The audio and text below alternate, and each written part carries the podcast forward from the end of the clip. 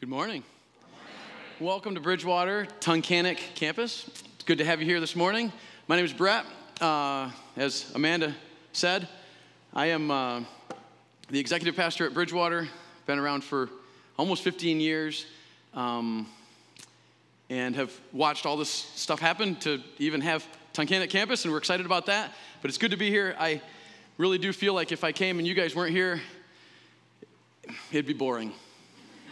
So I'm glad you're here because I don't want to talk to nobody. That'd be parenting. Um, I do have seven children, and uh, I love them all equally.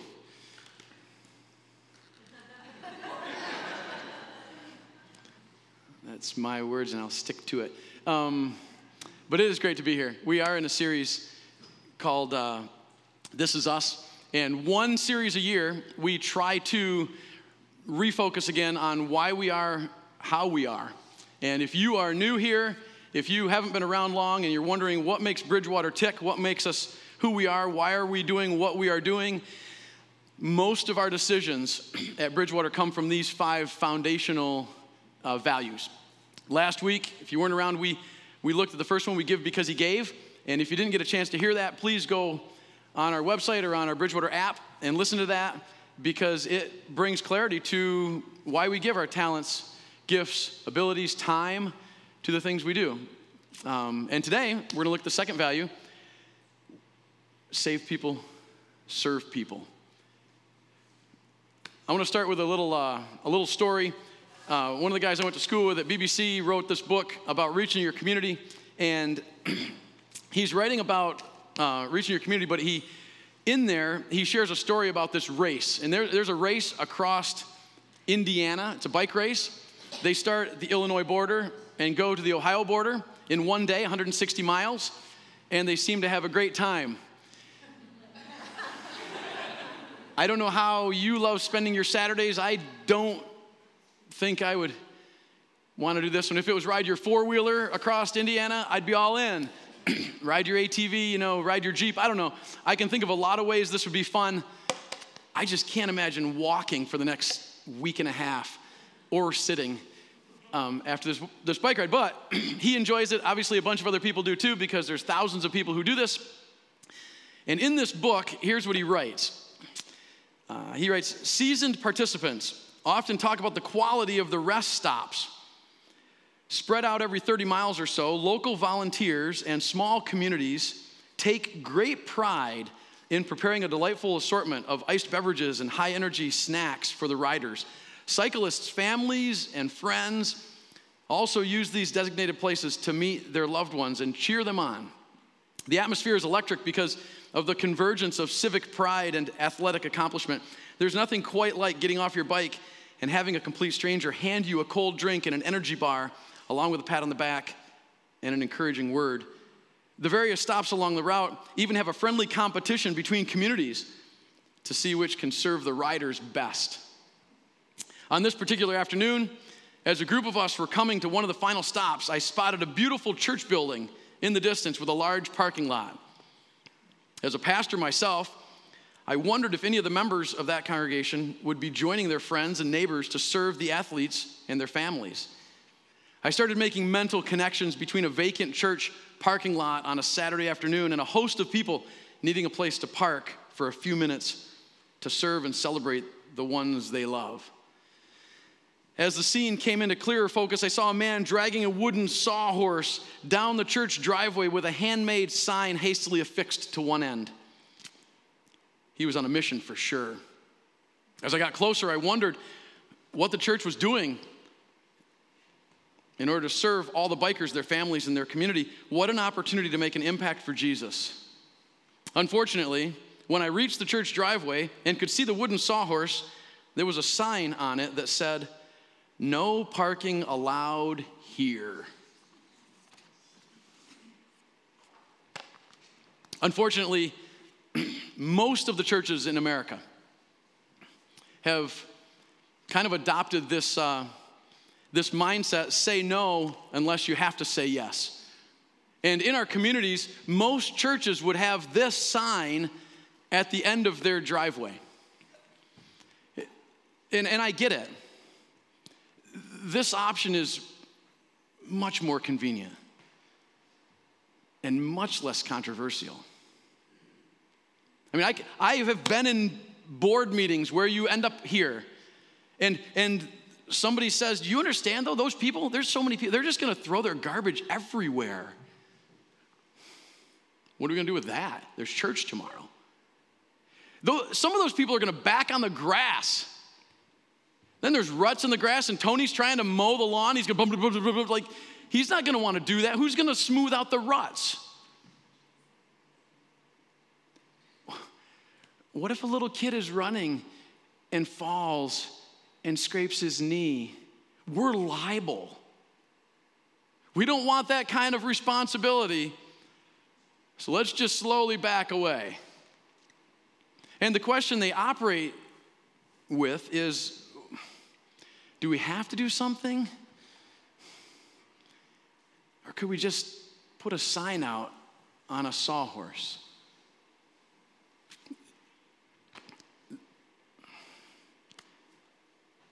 That, that's not the only reason we have this value at Bridgewater, but our value is saved people serve people. And it's, it's driven by what Jesus said to do. But it changes our mindset. And the question then at Bridgewater that we would be wrestling with all the time is if Bridgewater closes its doors tomorrow, does the community even know that we're gone? Do they even care? If Bridgewater, Tunkhannock, Montrose, Hallstead, Conklin, Vestal, if we shut them all down and moved away, would it be a non story? Or would the community be picketing out here saying, no, no, don't let them go? Save people, serve people. And if you have your Bibles, I'd like you to join me in John 13. We're going to look at what Jesus said specifically about serving people. And this, this core value comes right from John 13. Little background Jesus is there in a room with his 12 disciples. They were the closest ones to him. They'd been hanging around with him for three years. Um, they're having a meal. It's the Passover season. Passover was a, a holiday that, that the, the, the Jewish people celebrated. It was remembering what happened 1,500 years earlier when, when God delivered the Israelites from Egypt and slavery. They had been slaves for 430 years, and God delivered them. And then they were supposed to celebrate God's deliverance. And so that's what Jesus was doing. They were having a Passover meal, Jesus and his disciples, and that's kind of the setting. And what I'd like us to do is, I'd like us to see three things that Jesus models today. And all of these feed into this core value saved people serve people. So, John 13, verse 1 says, uh, It was just before the Passover festival. Jesus knew that the hour had come for him to leave this world and go to his Father. Having loved his own who were in the world, he loved them to the end. The evening meal was in progress, and the devil had already prompted Judas, the son of Simon Iscariot, to betray Jesus. Jesus knew that the Father had put all things under his power and that he had come from God and was returning to God. I want to stop here quickly and, and point out two things. Um, there, there are two things I think that, that are in these verses that quickly that, that I think set up this save people, serve people better. The first one is Jesus knew exactly what was going to happen in, in the next 24 hours. And, and he, he had 24 hours or less to live. And so when you when we read this, John 13, we have to recognize that that what Jesus is saying in these 24 hours is very, very important. I don't know if, if you've thought about this before, but if you knew in 24 hours your life was going to be over, how would that affect exactly what you were going to say and exactly whom you were going to talk with? Like, would I be at a baseball game shooting the breeze? Probably not. I think I'd be pretty intentional that, that I'm gonna get with Nick and I'm gonna be like, all right, Nick, hey, here are the seven things that I really hope that you talk to Nicole about once I'm gone. Or, or hey, I just want you, you know, just think about how intentional you would be. And I think Jesus was the same way. I think these verses, we need to turn our focus up when we look at chapters 13, 14, 15, 16, because not that these verses are more important than the rest of the Bible verses in the Bible, but I think Jesus was being very intentional about what he left his disciples with. The second thing I would say is Jesus enters the room knowing what's going to happen in the lives of those men. He knows Judas Iscariot sitting right over here. And, and Judas has already cut a deal with the enemy to betray Jesus. He knows Peter sitting over here is going to betray him, deny that he knows him. That's important information when we see what happens next. So, verse 4 says, So Jesus got up from the meal, took off his outer clothing, and wrapped a towel around his waist. After that, he poured water into a basin and began to wash his disciples' feet, drying them with a towel that was wrapped around him. Okay,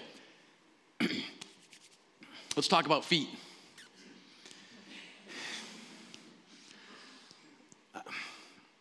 I can't think of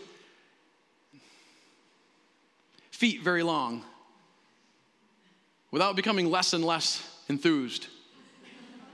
Like there's, there isn't much about feet that makes me really, really joyful. And, and the fact that Jesus was going to start with the feet is kind of disgusting. So in Bible times, there's no Nikes. There's either sandals or bare feet and dirt and dust. It's worse than that. There's donkeys and horses and oxen all traveling the same roads. And all three of those animals do certain things after eating and walking. You know what I'm talking about. Feet were very dirty in this time. There is a reason why foot washing was something that the lowest of the low servants did. In fact, sometimes we're told sometimes it was the children of the servants who had to wash the feet because it was disgusting.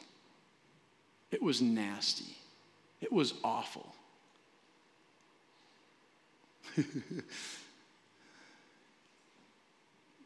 Everyone who walked in that room had walked past probably the water basin and the towel.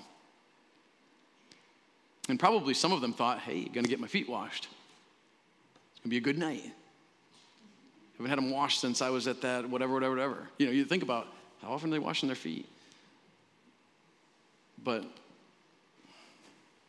Jesus did something here, and I think this is our first example that we need to highlight. Um, Jesus did the dirty work. Save people, serve people means we have to do the dirty work. It is it is dirty sometimes serving people. It is hard sometimes serving people. This is the King of Kings, the Lord of Lords, the creator of the universe, taking action to do something very humble in washing his disciples' feet. It was dirty. And, and save people, serve people, that's like, oh, a cool phrase uh, no, it's, it's dirty. It's making a choice to come out. A couple, a few weeks ago, we had a, a Be the Church Day. And we all went out into our community, over 170 of you in Tunkhannock campus went out in your communities. You wore those orange, orange shirts that say, don't just go to church, be the church, and you served your community. My wife and I and our two youngest kids went to a park and play. No, we didn't play. Um, we took our garbage bags and we picked up garbage. And my kids picked up cigarette butts and threw them in the bag and other disgusting things. Why? Because save people serve people. Many of you did that kind of thing dirty work serving the community on that day.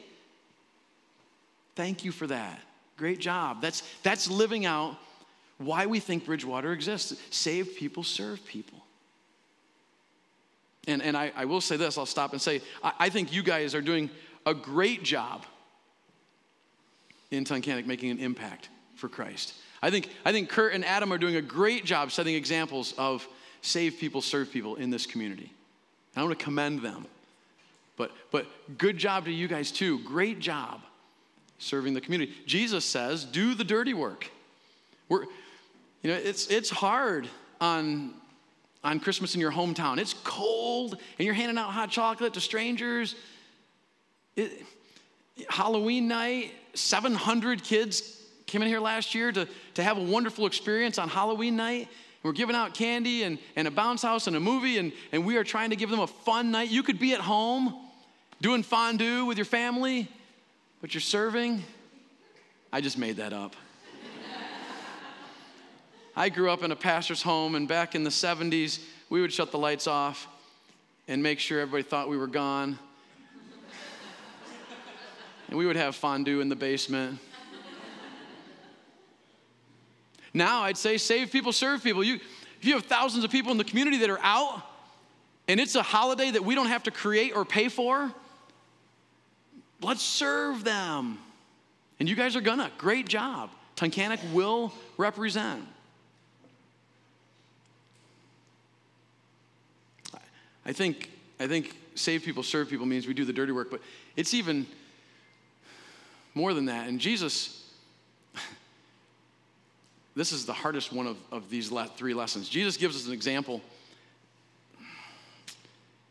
because not only did he do the dirty work, but he knew the people he was about ready to do the dirty work to. And he knew their hearts. And he still served them. I, I, think, I think not only do we have to do the dirty work, but we have to serve our enemies. Serve your enemies. I, I don't like this one. All right, and I'll be honest, I, I don't want you to think that, ah, oh, he's a preacher. He must have this all together. He just goes and serves everybody all the time. No, I'm an idiot. My wife is right there. You may ask her later. I don't like to serve people, I'm selfish. I don't mind serving people who love me sometimes. I don't mind serving people sometimes who serve me sometimes. But I don't want to serve people who are, who are jerks. I don't want to serve people who stab me in the back or who have betrayed me. Some of you could think of your workplace and you're like, I'm not serving people there. You don't know those people. I'll tell you what, if you knew those people, you'd know Jesus had an exception clause. I want everybody to serve except at that workplace because he wouldn't even serve those people. All right, but, but the problem is Jesus knew exactly who he was serving. He knew Judas Iscariot was sitting right there and he washed his feet. Even though Judas, in a few hours, was going to betray Jesus for 30 pieces of silver, and Jesus was going to be wrongfully accused and put to death on a cross. He could look at Peter in that room and say, I'm not going to wash his feet because he's going to deny he ever knew me in a few hours at my time of greatest need. Peter's going to cuss and swear and say, I don't know that blankety blanky blanking man. Why are you putting me with him? Three times he's going to deny that he knows me. Why would I wash his feet? I'm not going to wash some of these guys' feet because they're the ones who are going to run from the garden when the soldiers come. They're going to hightail it out of here. They're going to return to their other jobs and they're going to act like they weren't even my follower. I'm not going to wash those guys' feet because I'm going to take them to the Garden of Gethsemane and ask them to pray because I'm really struggling. And they're going to fall asleep. And I'm going to go and wake them up. And I'm going to go and pray, and they're going to fall asleep again. And Jesus served them. And it bugs me so much because it leaves me without excuse. And serving is, is definitely counterintuitive. It's, it, it definitely swims upstream in our society. But Jesus knew their hearts, and he still washed their feet. Save people, serve people. This isn't just about serving people who are great. This is about serving everybody. There, there's an interesting word here that starts this, this uh, phrase saved people. This is not people serve people. And I, I think the distinction is, is huge. The only reason we can serve is, is because of that first word saved. The only way it makes sense is with that first word saved. People serving people, that's, that's almost impossible. Let me, let me explain. Some of you might be sitting there thinking, well, I don't even know what saved means. You, you throw this word around. What does it mean? Well, in, in John 13, like I said, Jesus was about 24 hours from dying on a wooden cross. And he was going to willfully, willingly die in order to pay the price for our sins. Um, man is a sinner, Romans 3.23, for all have sinned. We all deserve to die because of our sin. We all deserve separation from God.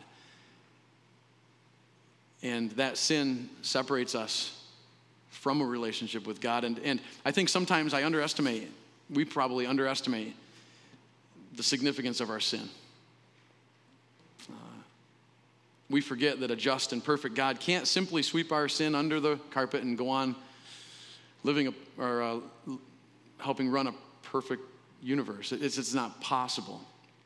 So I just want to look at John 3.16. John 3.16 says that um, for this is how God loved the world. God's love is so remarkable because he loved us for who we are, not for what we will become. He loves us in spite of who we are. And God's love doesn't hinge on what we've done. God loves us. Secondly, God's gift that He gave His one and only Son. Because we sinned, we deserve to die and be separated from God forever. The Bible says that God gave His Son to take our punishment on the cross. Jesus died to pay the price that was required for our sins so that we could have forgiveness. God's love, God's gift, and then thirdly, John 3:16 talks about God's offer.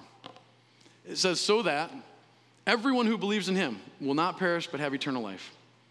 See, everyone who places our trust in Jesus to save us as our only way to heaven and forgiveness will be forgiven from all our sins and have eternal life. This is how we can serve then. Once we understand the depth of Jesus' sacrifice, we serve out of gratitude. Now, if you have questions about that and, and you want to know how Jesus could be your forgiver and your leader, I would love to talk to you more about that. I, I would love to go to God's Word and, and show you what He says about forgiveness and hope. Um, many others around here would. Anybody with a, a lanyard that, that, says their name would love to talk to you more about that um, because that is most important. And ultimately, that is necessary for saved people to serve people.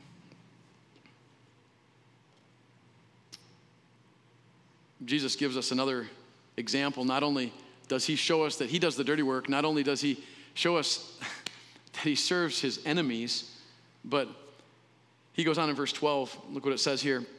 It says, When he had finished washing their feet, he put on his clothes and returned to his place. Do you understand what I have done for you? He asked them. You call me teacher and Lord, and rightfully so, for that is what I am. Now that I, your Lord and teacher, have washed your feet, you also should wash one another's feet. I have set you an example that you should do as I have done for you. Jesus is, is telling them to go serve each other. He's saying, go serve each other. That third lesson would be to live as Jesus lived. Do the dirty work, serve your enemies, and then live as Jesus lived.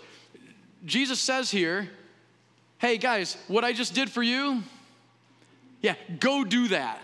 You want to be a, a, good follower of Jesus? Go do that. I don't think he was saying take a base, a, a, a basin of water and go and wash everybody's feet. I think he was saying humble yourselves and serve people. You want to be like Jesus? Serve people. Look weird. says Peter wrote, live such good lives among the pagans that though they accuse you of doing wrong, they're going to see your good deeds and glorify God on the day he visits us. Live that way. Well, what does that look like? Save people, serve people. Gordon MacDonald said it this way You can tell whether you are becoming a servant by how you act when people treat you like one. Do you get that? You can tell whether you're becoming a servant by how you act when people treat you like one. Moms, when you're treated like a servant by your children at home. Employees, when you're treated like a servant at your workplace.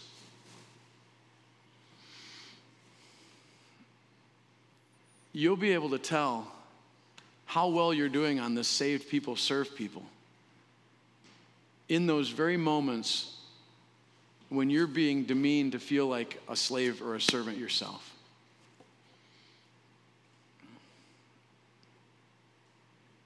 And that's just hard to do, isn't it? It's just hard to do.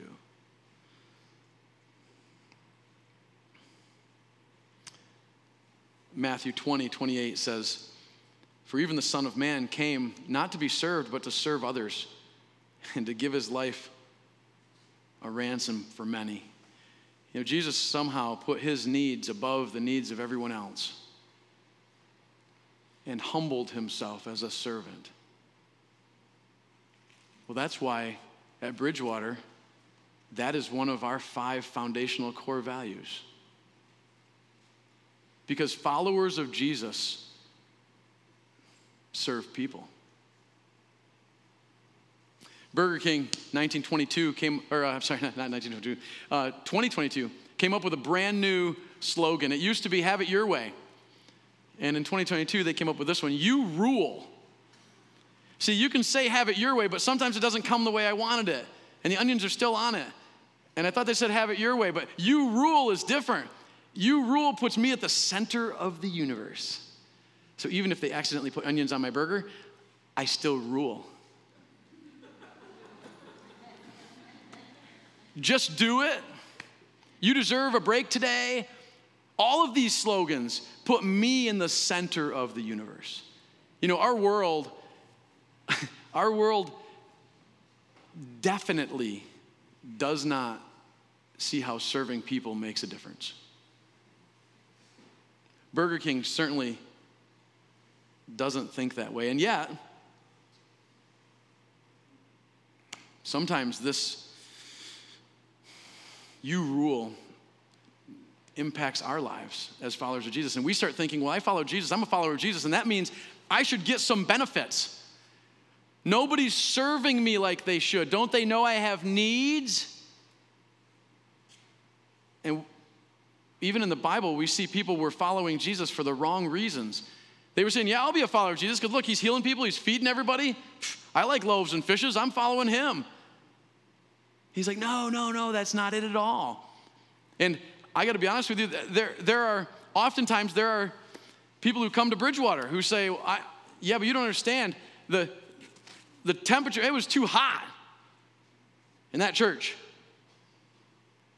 We have people every week, every week, who say, ah, the room was too hot. You know what? Every week we have people who say, ah, the room was too cold. Great. Great. There was too much scripture in that sermon. There was not enough scripture in that sermon. These chairs are great because you can take them down, you can put them back up. These chairs stink because they make me hurt. You know, if there was a little more room to sit, if there was not enough room to, sit, I'm like, what?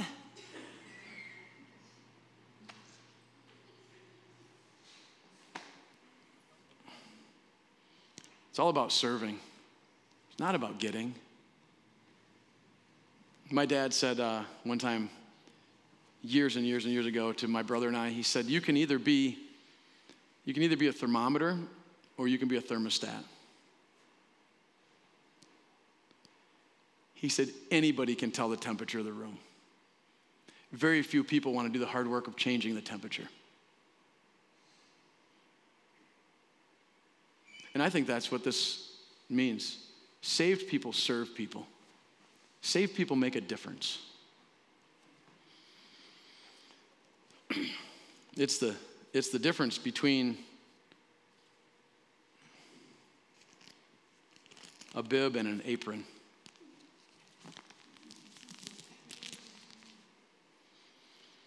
See, many followers of Jesus just put on this bib, this specific one, actually.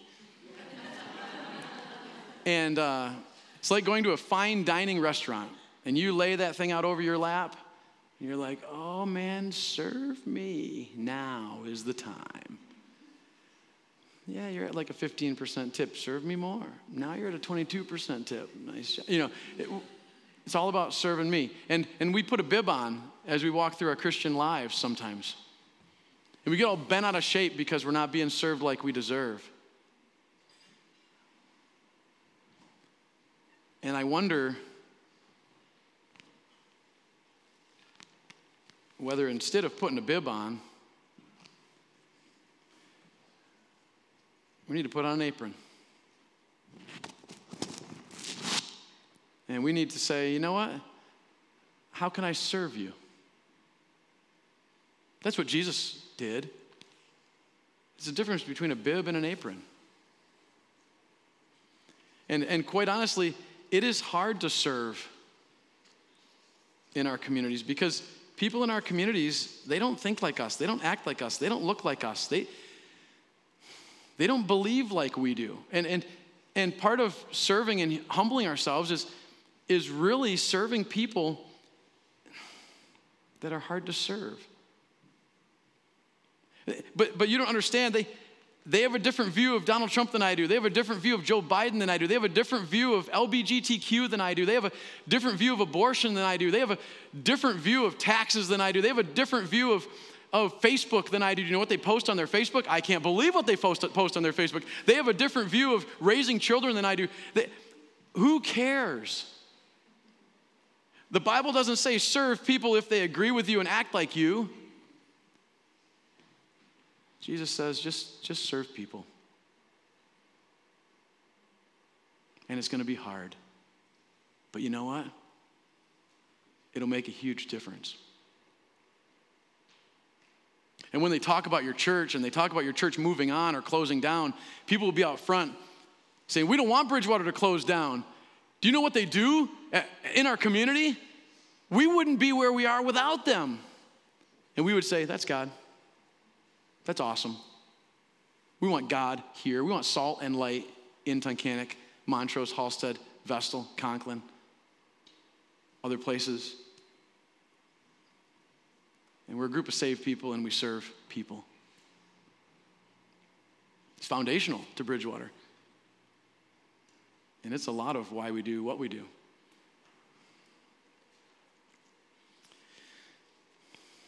So what? So, how does this impact me when I leave these doors?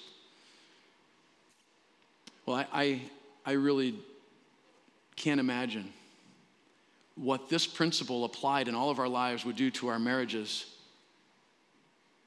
to our families, to our workplaces, to our communities, to our church, to our neighborhoods. I, I can't imagine it, it would have a profound impact for God.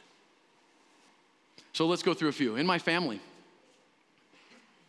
what is that chore today that you need to go home, put an apron on, and just do it?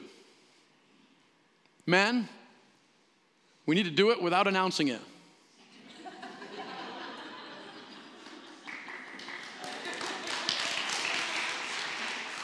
hey, honey, remember the dishes that were in the dishwasher? I got the kids to put them away.